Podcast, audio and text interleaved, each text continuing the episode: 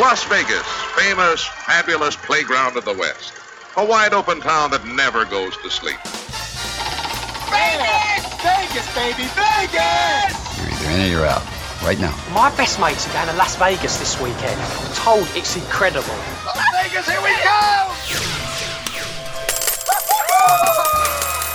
Pack your bags and get ready. You're going to Vegas with someone who knows Vegas inside and out. This is Vegas Never Sleeps with Stephen Maggi, the podcast. Hush-a-bye, hush-a-bye. Oh, my darling, don't you cry. Guardian angels up above. Take care of the one I love. You probably all seen the Jersey Boys. Heck, there was a great stage play of it right in Las Vegas. It played along the strip for a long time. One of the few Broadway musicals that actually worked in Vegas. Been a movie. Everybody's heard of it. It's a great story, and everybody remembers that music. We got a story from our good friend Vinny over from the Bronx Wanderers. This one's even better. He goes, There's actually a better story. It's fascinating, and it's been captured in a book. The book is Hushabye, The Mystics, The Music, and the Mob. And we got one of the original uh, mystics, Al Contrera. Saw all this, lived it. Al, welcome. You guys were a bunch of guys that were kind of on the trouble side of the ledger, right? You guys were in a gang and so forth. How do you go from a gang to a, a great singing group? Not easy.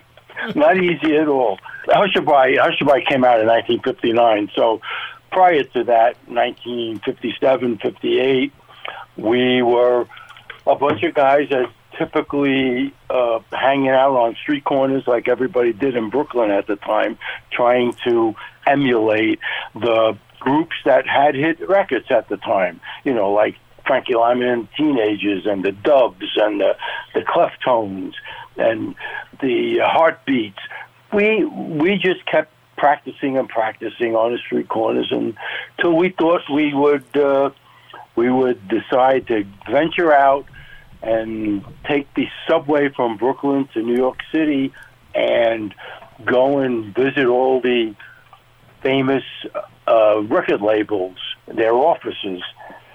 And of course, little did we know that you can't just walk into an office. You have to make an appointment. We were really kind of rough around the edges, but we were hooked on this thing. This thing started to to become part of our lives. Having having a group of friends and finally figuring out who can sing and who can't sing, and that's the rough part because some people cannot sing; and they think they can.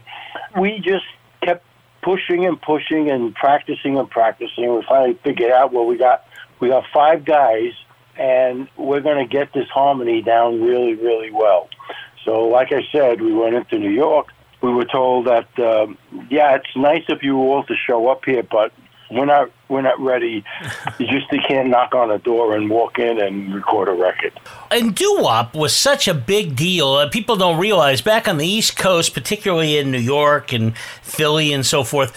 It was a part of the culture to get to where you got. You had to be real good because there was a lot of people singing on those street corners. To be able to do what you did takes a couple of things. It takes a lot of talent, and then it takes that big hit. How did you finally get a recording contract? And then a number one record like that. I know uh, actually you thought you had one. They gave it to Dion, who was a super duper star back then, but exactly. you got one anyway. Well, kind of run us through that story. We we finally decided after after knocking on doors that we couldn't get in to see someone at the record company, and one of the secretaries told us, "Well, you got to make a demo recording," and we didn't even know what a demo was. So we uh, asked around a couple of people, and finally, through some friends of ours that were hanging out in the neighborhood, uh, this this is where part of the title of the book comes in with the mob, because we went to the local wise guy on the corner and said, uh, you know, we want to make a record. We think we're good, and we don't know how to go about it. But we knew that there was some affiliations between the mob and and the re- recording business he gave us a guy, and he said to this guy, he says, "Listen, uh, these kids are pretty good." He listened to us sing. He says, "Why don't you do something with them?" We little did we know that we found out later that this guy, who was in the music business, kind of, he he he uh, owed this uh, gangster a lot of money, and this was part of the the payoff. So he said, "Look, we're going to go in and make a demo record." And then he says, "Oh, we heard that again, demo record. Okay, so this must be he must know what he's doing." So we go in and uh, he sets it all up, and he tells us, "Well, it's going to cost you um, five hundred dollars to make a demo record." Now, five hundred dollars in 1959 was an enormous amount of money. I say, you know, equivalent to ten ten thousand dollars or something to that effect. And and we we didn't have that kind of money, so we we took a loan out. So we we got together and we said, you know what, we have to make this demo, and it's five hundred dollars. So we go to the local bank in Brooklyn and we walk in. This is to show you how green we were. We walk into the local bank and we walk up to the uh, first guy in a suit and a desk and say, "Well, we want to borrow five hundred dollars." And the guy looked at us like we were crazy, of course, and and he said, "Well, what is it for?" He I said, "Well, we're gonna re- we're gonna make a record and we're gonna have a big hit and we'll pay you back." He goes, "It doesn't work that way. You're gonna have to, you know, get you have to show something. Someone has to." sh- Show uh, make some kind of collateral, or you have to have somebody to co-sign. Well, those are two words we never heard before, you know, collateral and co-sign. So we said, all right, well, we'll figure it out. One of the guys in the group's father was an insurance salesman, and he knew what what, what that was, and we finally wound up make, getting this loan. Now we get the loan, we give the money to this guy, and he brings us into a studio, and we record some of the songs that we wrote. You know, basic doo-wop stuff that we sang on the corner, all with the intention of bringing it to um, a record company at some point in time. Hopefully, very very shortly after that. So the guy leaves us in the recording studio and he says, "Well, the the engineer was going to make you some demos, and then you, when you're done, you give me a call, tell me that you're all done." During this period of time, the recording engineer tells us after after this guy left, he says, "You know, you guys are really good. We didn't realize how good we were." And he said, "I'd like to introduce you to um, a manager who's who's recording a lot of groups." And he's right in the same building. It was 1697 Broadway, the same building that the Ed Sullivan Theater broadcasted show from. So we said, "Okay." So we never told him that we were affiliated already with the mob, you know. So he's he says, "Yeah." He says, "This this this uh, manager wants to come down and hear you." He calls him up. The manager's name was Jim Gribble, and Jim comes down and listens to us, and he goes, "Why don't you boys come up when you're finished here? Come up to my office on the tenth floor, and we'll talk." So we go up, and he says, "I'm going to call Laurie Records." and tell them that I found somebody and I would like to bring you up there. We were like overwhelmed at this point. While we're sitting there, he's and this guy was notorious for lighting up cigarettes one after the other. He was a chain smoker. So I we're sitting there, he's puffing away on cigarettes. He makes a call, and he goes, uh, "Hi, Gene. This is uh, Jim Gribble. How are you?" And all that. Gene was the president of Laurie Records, and he goes, "Listen, Gene, I got I got five pretty Italian boys here. He used to call us pretty boys because this was the era of Frankie Avalon and Fabian and Bobby Rydell. You know, every, everybody Right, meant a was- lot in those days. Yeah, it really Me- did. meant- a- absolutely. So he says, I got five pretty boys here, and um, and they can really sing their asses off, and we're gonna do. So I said, well, bring them up. So we go that same day. We go up and and audition in in person. We had our demos, but they wanted to hear us in person. And Gene Schwartz says, you know, I really like your sound, and it's kind of like a similar to to to uh, Phil Cracolici, the lead singer, had a had a very sweet voice, kind of like Dion's voice, and Laurie loved it. So he says, "I'm going to I'm to get two songwriters and tell them, and I'm to ask them to write a song for you guys." They came up, and their name was uh, was Doc Pomus and Mort Shuman.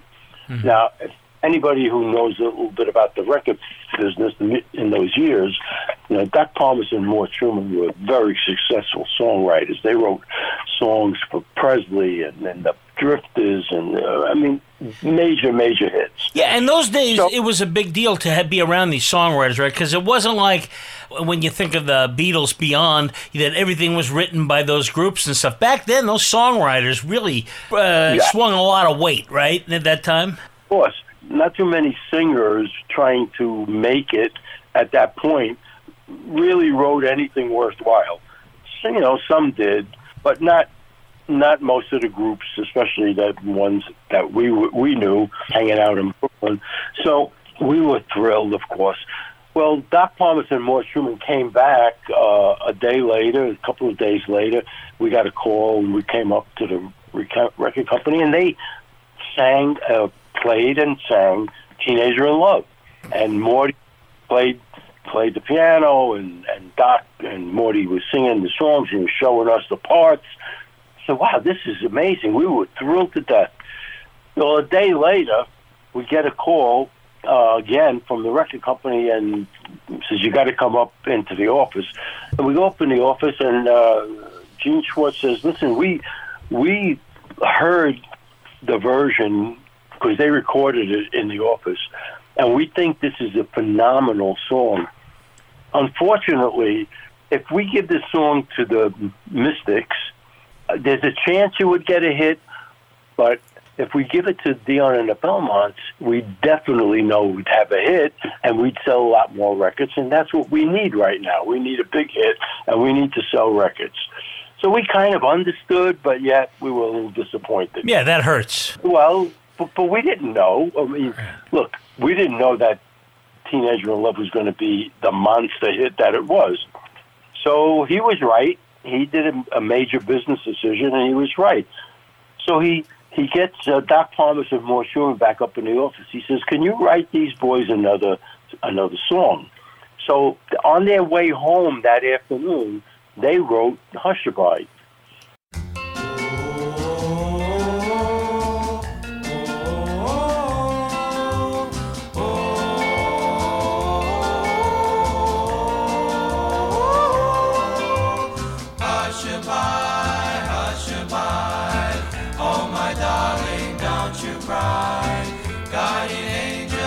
above, take care of the one I love. Oh, hush, hush, hush, hushabye.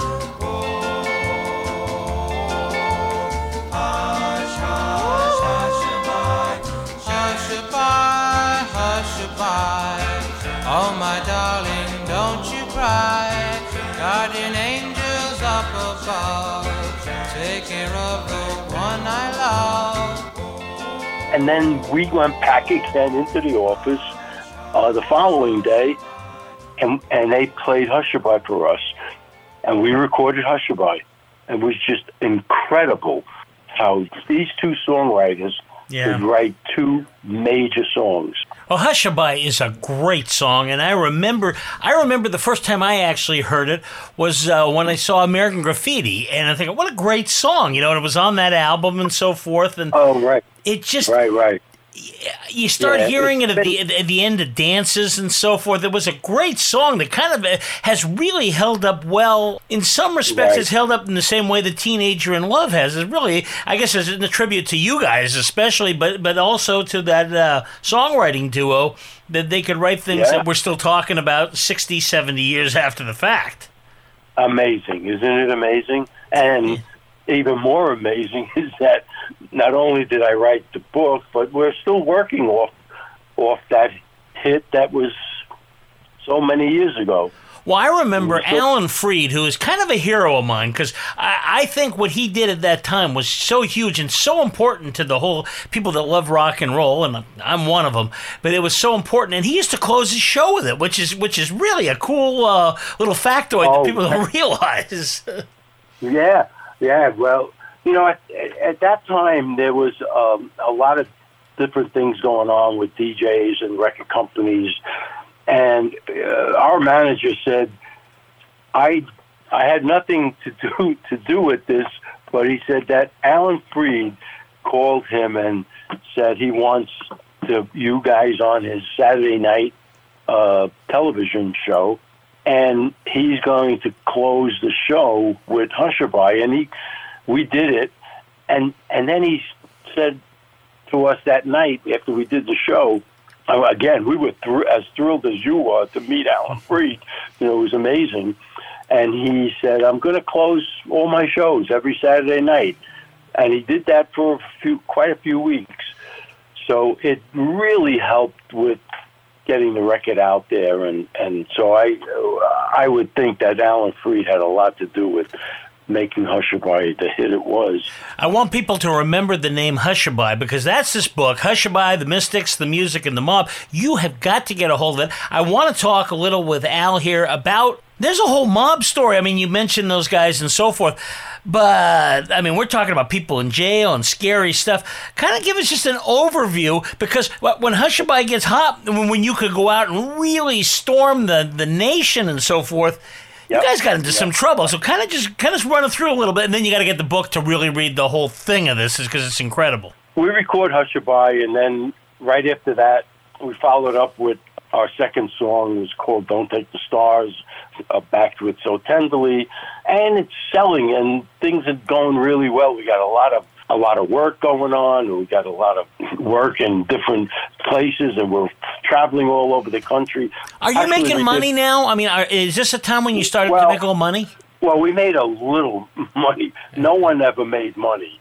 I mean, when you're talking about Yeah. money, we uh, I, I go through a lot of that in the book where I, I narrowed it all down to to figure out that yeah we might have been making minimum wage by the end of the year, but we were having a fun, we were having a great time. So our manager books us on a tour right after Hushabye with the uh, with GAC artists, and our first tour we go out, and it was kind of like um, first time we ever got were on a tour with the buses and the whole thing, and you know some of the people on the tour we had Johnny and the Hurricanes was the band, and we had Frankie Ford with us and uh, Freddie Cannon with Tallahassee Lassie. And Wow. All, all of the people on the tour all had top ten records, so it was really we were thrilled to meet these people, and and vice versa. They were thrilled to meet us. You know, it was like kind of really crazy.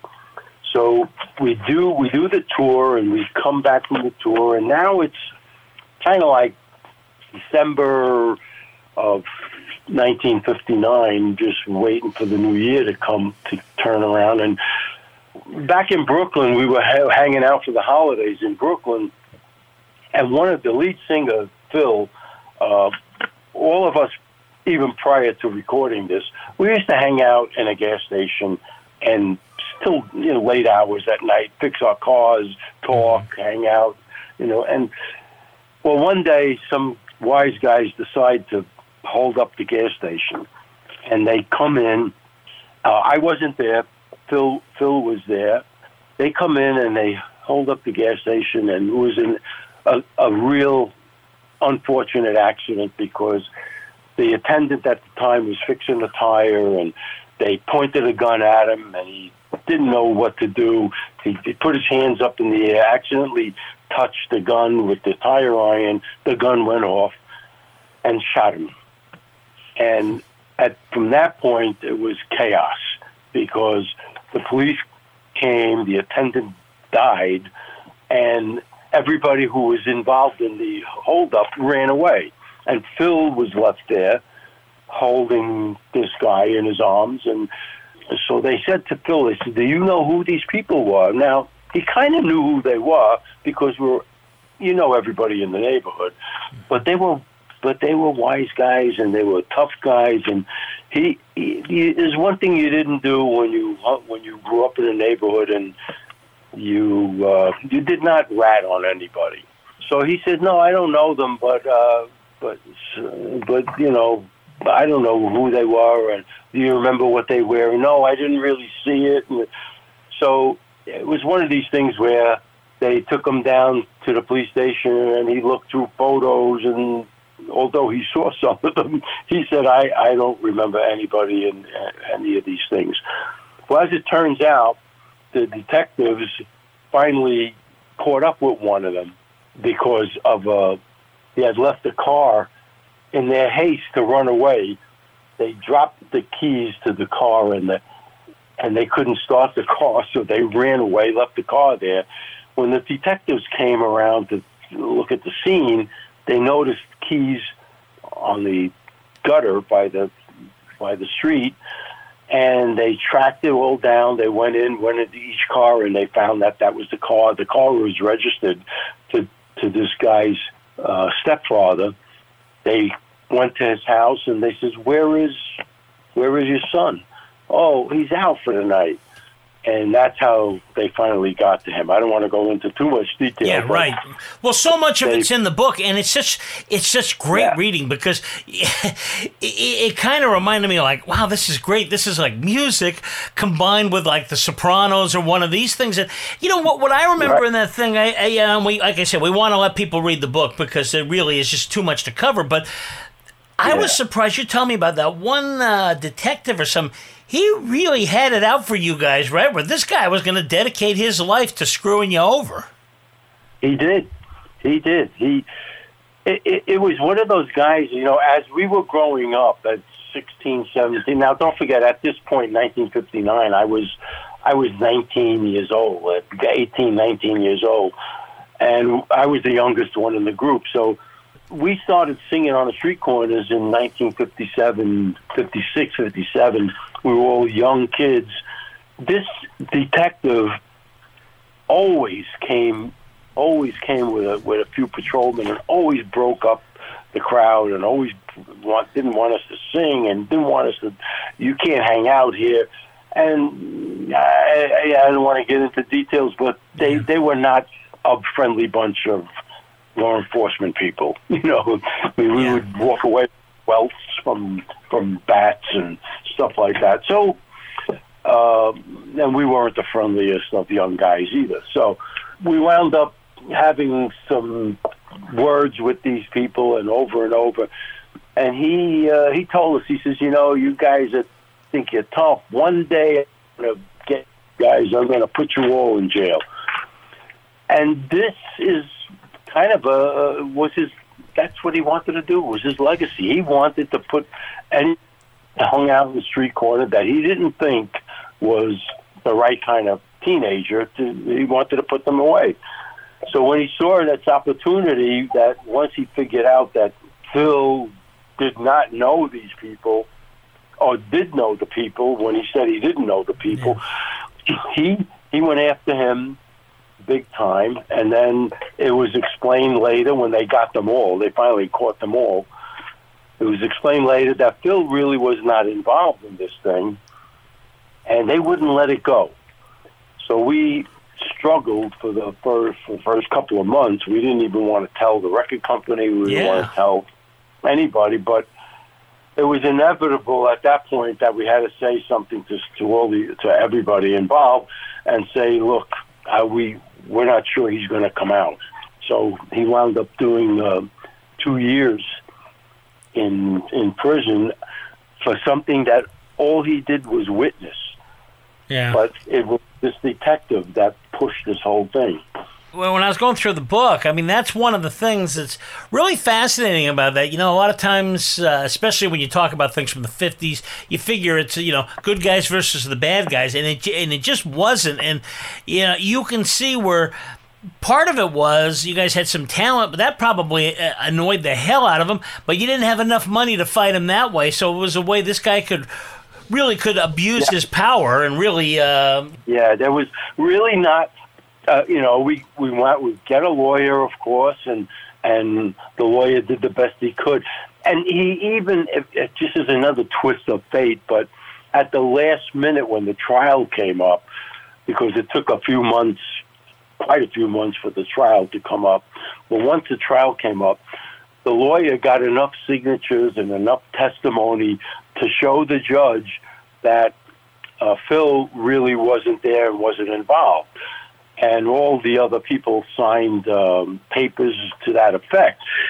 Just the way things happen are just incredible. At the last minute, the judge got sick, and they put in a, a stand-in judge who didn't know anything about the case, nor knew anything about the deal that the lawyer said, look, if I get enough testimonies, uh, the paperwork and all this, that people, that Phil was really not involved. And the judge agreed originally to say, well, you know what, I'll give him, I, I can't let him off, but I'll, I'll give him, uh, you know, a, a mild, very mild sentence.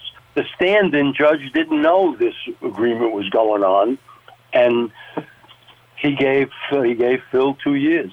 Some of the other guys got well. Was, one of them was a was a three-time loser, so he got life imprisonment. Some of the other people got some really tough sentences because it was it was man it was actually a holdup that uh, resulted in a death. wasn't wasn't a, a minor thing. As I look at the group, the Mystics, though, uh, to me, it's fascinating that your career gets kind of cut from behind, right? So you can't get, and yet we're still talking about the Mystics to this day. Did Right. the did the American Graffiti thing help? Because I I really remember that song stood out as one of the really good songs of a very good soundtrack that came out in, uh, I guess it was the it was in the 1970s, I believe. all those things help.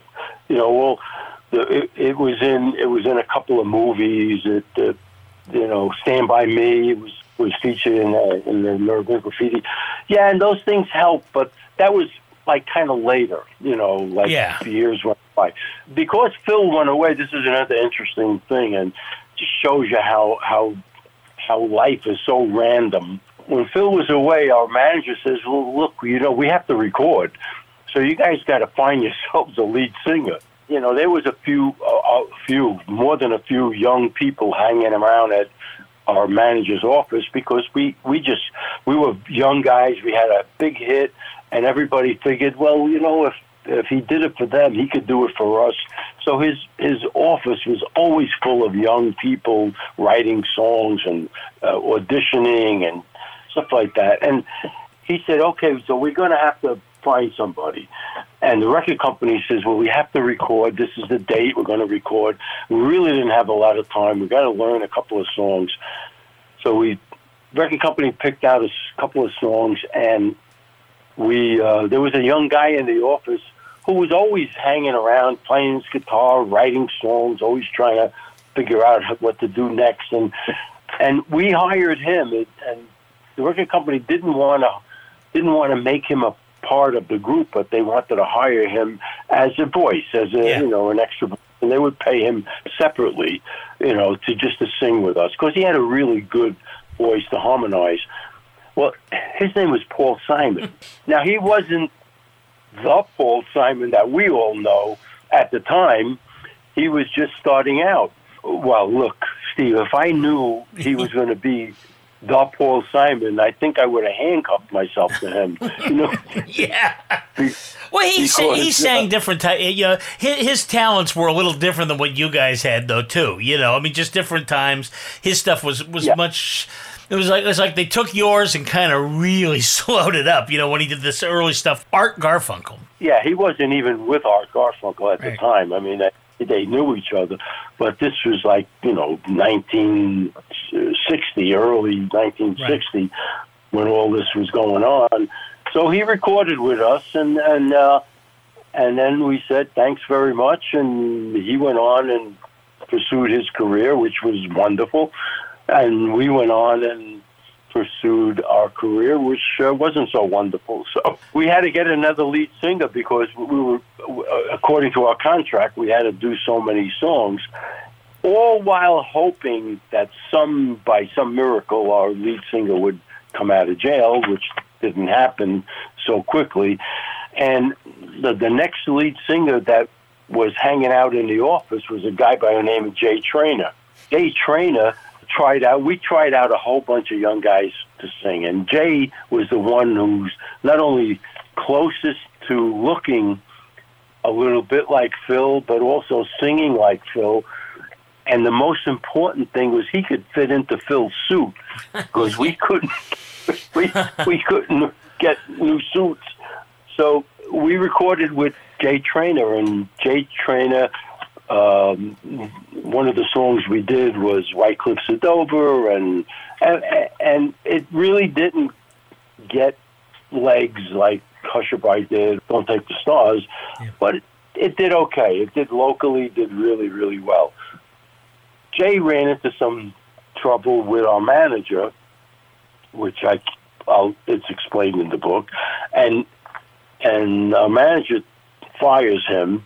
At the time, there were a few other guys who were singing in the office who were trying to record, and they were called the Harbor Lights. And the members were uh, Kenny Vance and uh, Sandy and a few other guys, and they wound up. They got together with Jay Traynor, and they formed Jay and the Americans.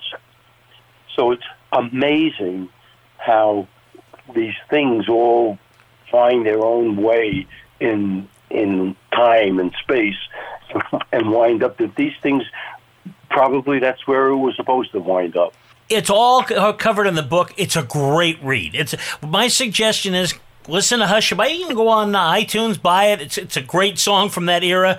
If you like Yeah. Doo-wop, it's one of the greats.